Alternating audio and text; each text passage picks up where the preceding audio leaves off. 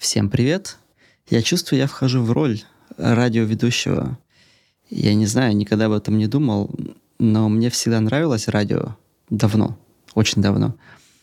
Я понимаю, что мне самому это нравится. Мне нравится быть на другой стороне. Сегодня у меня был сложный день, и у меня нет сил отвечать на какие-то вопросы, о чем-то думать. Поэтому сегодня я хочу просто поговорить о насущном, о сервисе – и сервис представляет собой очень интересную кейс-стадий, э, объект для изучения, потому что то, что мы видим в сервисе, применимо и к разработке технологических продуктов. Особенно если вы продаете что-то либо дорогое, либо что-то, что требует повторных покупок, либо и то, и другое. А начну я, пожалуй, с того, что произошло со мной этим летом. Мы только переехали во Флориду, в наш новый дом, и у нас сломался кондиционер. Он просто перестал работать. А на улице жара, не знаю, сколько градусов, наверное, 35. Ну, то есть реально без кондиционера дома очень стрёмно.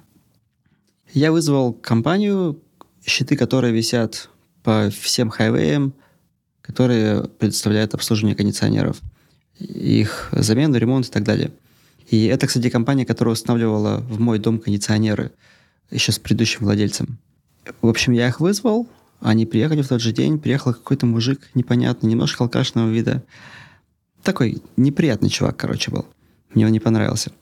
Он э, все сделал, что нужно было сделать. Там забилась труба, из которой конденсат на улице выбегает. Он ее продул, взял с меня 200 баксов и сказал, что мой кондиционер слишком старый, его пора бы уже заменить. Я ему сказал, окей, но я сейчас не готов выкладывать 10 штук баксов за новый кондиционер. Я подожду, пока он сдохнет, а потом уже его поменяю.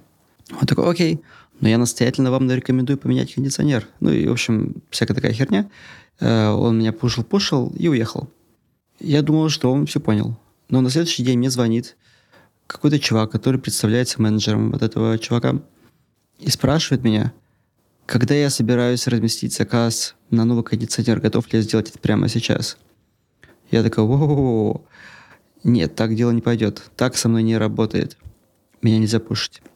Как только меня начинает пушить, э, я начинаю делать обратное от того, что люди от меня хотят. И попытки какие-то запугать, там, объяснить, что все будет плохо, это на меня не работает. Ну, или, по крайней мере, работает далеко не всегда. И я перестал пользоваться этой компанией. Я выслал этого чувака, мы с ним больше не разговаривали. Прошло какое-то время, я понял, что кондиционеры нужно обслуживать, раз в полгода. И мне нужна была компания, которая будет их обслуживать. Я не стал обращаться в ту же компанию, потому что они потеряли мое доверие. Несмотря на то, что это крупная компания, которую многие рекомендуют и которой много, многие пользуются, и которой пользовался в том числе предыдущий владелец, у меня осталось настолько говнистое от них ощущение, что я подумал, что надо, наверное, поискать что-то другое. И тогда я обратился к Кейт. И Кейт заслуживает отдельной главы в этом эпизоде. Кейт живет в этой же комьюнити, где живу я, и она была агентом по недвижимости продавца нашего дома. То есть здесь процесс работает так. Мы покупаем дом, у нас есть свой агент, который помогает нам искать дом, а у продавца есть агент, который помогает им продать дом. И эти агенты между собой постоянно там трендят, заключают все эти сделки и так далее. И да, Кейт была агентом той стороны. Но после того, как мы купили дом, Кейт сказала, я здесь живу, обращайтесь ко мне по любому поводу. И я к ней обращался уже минимум раз 5-6, э, просто пишу ей текст или иногда звоню. Иногда бывает, я просто на улице гуляю, с ней пересекаюсь, и мы с ней разговариваем. И Кейт постоянно мне во всем помогает. То есть, когда мне нужны были люди для ремонта крыши, она посоветовала мне чувака. Когда мне понадобился ремонт кондиционера, я обратился к ней, и она мне посоветовала людей. Кейт помогала еще и в других вещах, которые, по идее, ей вообще незачем делать. Ей незачем тратить свое время на то, чтобы помочь мне решить какие-то мои проблемы с домом. Потому что эта сделка уже закрыта, она уже продала этот дом. Она уже получила свои комиссионные. Но Кейт, помимо того, что она добрый человек, она еще играет в игру. Она играет в игру, где люди делают повторные покупки, и люди рекомендуют другим людям ее. Когда придет тот момент, что нам нужно будет продавать дом, кому мы будем обращаться? Будем обращаться к Кейт. Когда другие люди в комьюнити захотят продавать свои дома, кому они будут обращаться? Они будут обращаться к Кейт. Кейт создала себе бренд, микро локальный бренд в нашей комьюнити из буквально, я не знаю, сколько здесь домов, может быть, 100 домов, 200, я не знаю, не больше 200 домов точно. Она создала себе такой бренд, при котором все знают, что Кейт все знает, Кейт всегда готова помочь, Кейт за тебя порвет что-нибудь, кому-нибудь, и порвет свою тоже в том числе, и сделает то, что тебе нужно. И общаясь с ней, то есть нет ощущения, что она это делает э, по расчету. То есть она такой человек, и она нашла себе профессию, в которой она может быть успешна благодаря тому, что она такой человек, человек, который любит помогать другим людям. И Кейт — это пример сервис-дизайна, который работает просто как часы. Потому что она работает в долгую, она создает доверие, и это доверие потом ей окупается через комиссионные с продаж домов и через рекомендации других людей. И Кейт посоветовала мне компанию, которая занимается обслуживанием кондиционеров с 68 года. То есть уже больше 50 лет. Это маленькая компания, которая владеет мать и дочь. И когда ко мне приехали ребята э, обслуживать мои кондиционеры, они мне все рассказали, все объяснили. И эти те же самые ребята, которые обслуживают дом Кейт, которая мне их порекомендовала. Работая с малым бизнесом, с маленькими компаниями, получаешь одну очень классную выгоду. Ты общаешься с одними и теми же людьми. Звоня им на ресепшн, все время берет трубку одна и та же женщина. Я когда с ней разговаривал, она меня уже узнает по голосу, потому что мы с ней несколько раз разговаривали. Эти ребята, они приехали, они уже хотят построить со мной отношения, потому что каждые полгода будут приезжать именно они. И другая вещь, которая меня осенила, работая с маленькими компаниями, это то, что для них качественный сервис — это во многом дело чести. Если одни и те же люди приезжают к одним и тем же клиентам, им важно оставить о себе хорошее впечатление. Не только потому, что это бизнес, но и потому, что как ты будешь смотреть в глаза этим людям, к которым ты постоянно приезжаешь. Если сделаешь стрёмную работу, в следующий раз они тебе об этом припомнят. Если ты сделаешь стрёмную работу, они могут не продлить контракт ты тоже будешь это понимать. То есть, да, то есть там создается личное взаимоотношение, которого нет, когда ты работаешь с большой корпорацией.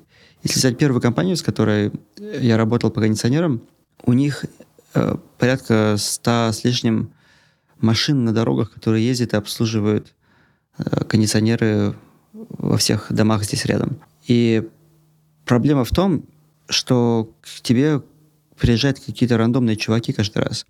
То есть один чувак приехал, сделал какое-нибудь говно, вместо него приедет исправлять работу кто-то другой. И если этот сделал говно, то приедет какой-то третий говнюк. И не, не обязательно произойдет именно так. Хорошо, все хорошо. Но когда начинаются проблемы, тогда все начинает валиться. Потому что тогда никто не несет никакой ответственности. Когда компания маленькая, ответственность невозможно кому-то передать, ее невозможно скрыть если ты накосячил, твой косяк. И люди, которые там работают, они ну, действительно переживают за то, что они делают. Конечно, не все. Да, я уже слышу это комментарии от людей. Или, ну, это, конечно, у вас там в Пиндосе и так вот.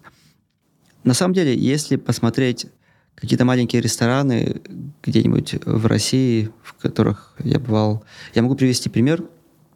Есть э, девушка, ее зовут Катя в Иркутске. Она делает татуировки и владеет э, сетью кофеин «Море кофе». Я видел, как она разговаривает со своими баристами, э, когда она их инструктирует, потому что мне, да, довелось быть свидетелем этого. Видно, что там все болеют за то, что они делают. И это очень круто. Да, это не какая-то пиндоси во Флориде, это просто обычная девочка, ну, девочка-женщина в Иркутске. И такого полно. В то время как если прийти в Starbucks, там всем похер. Там просто всем похер на то, что вы получите, какое настроение. У них есть процесс, у них есть стандарты, у них есть инструкция, что нужно сказать для того, чтобы типа поднять тебе настроение. И они просто работают, как работают. В этом нет ничего личного. Вот, вот это то, что я ищу. В работе с корпорацией нет ничего личного. В работе с малым бизнесом, в котором работает 3-4 человека, нет ничего кроме личного. Это все личное. Особенно если это бизнес, где есть повторные покупки или где есть рекомендации. Итак, почему же у меня сегодня был плохой день? Если вы дослушали до сюда. А, сегодня ночью, в 2 часа ночи примерно, я проснулся от того, что... А может быть, и не от того, что... Мне повезло, что я проснулся. Я проснулся, и у нас вся спальня была заполнена дымом и воняла горелым пластиком. Это долгая история. Я потратил достаточно много времени на то, чтобы понять, что происходит. И в итоге я вызвал тех же самых ребят, которые обслуживали мои кондиционеры, маленькую компанию. Они приехали. Приехал тот же самый чувак, который обслуживал мой кондиционер в прошлый раз. Он залез в мой кондиционер, который также еще и нагреватель. То есть это такая двойная система. И оказалось, что при установке этого кондиционера там внутри оставили какое-то какое барахло, которое потом при нагревании загорелось. И отсюда пошла вся эта вонь. Возможно, что за те годы, которые этот кондиционер стоял в моем доме, никто его ни разу не использовал в режиме нагревателя. Или не использовал в режиме нагревателя долго. Но сейчас у нас холодные деньки, и пришлось его использовать, и, и вылезла такая вот хрень. Как-то так. Получилось немножко сумбурно. Я даже не знаю, интересно или нет. Но на сегодня как-то так. Я думаю, что я попробую выдержать режим ежедневной публикации вот этих эпизодов, потому что мне это самому интересно. Это оказывает на меня какой-то своего рода терапевтический эффект. Плюс это учит меня говорить лучше и не стесняться микрофона. И третье, мне интересно почувствовать себя в, в шузах, если это правильно сказать, да, в, в калошах, э, создателя контента, который создает контент на регулярной основе. И мне кажется, я сейчас нашел как раз вот этот формат, при котором я могу тратить не так много времени и что-то производить. Завтра я отвечу на один из вопросов, который был в комментариях. Они у меня все записаны, и я постепенно буду на них на всех отвечать. Все, всем спасибо. До свидания.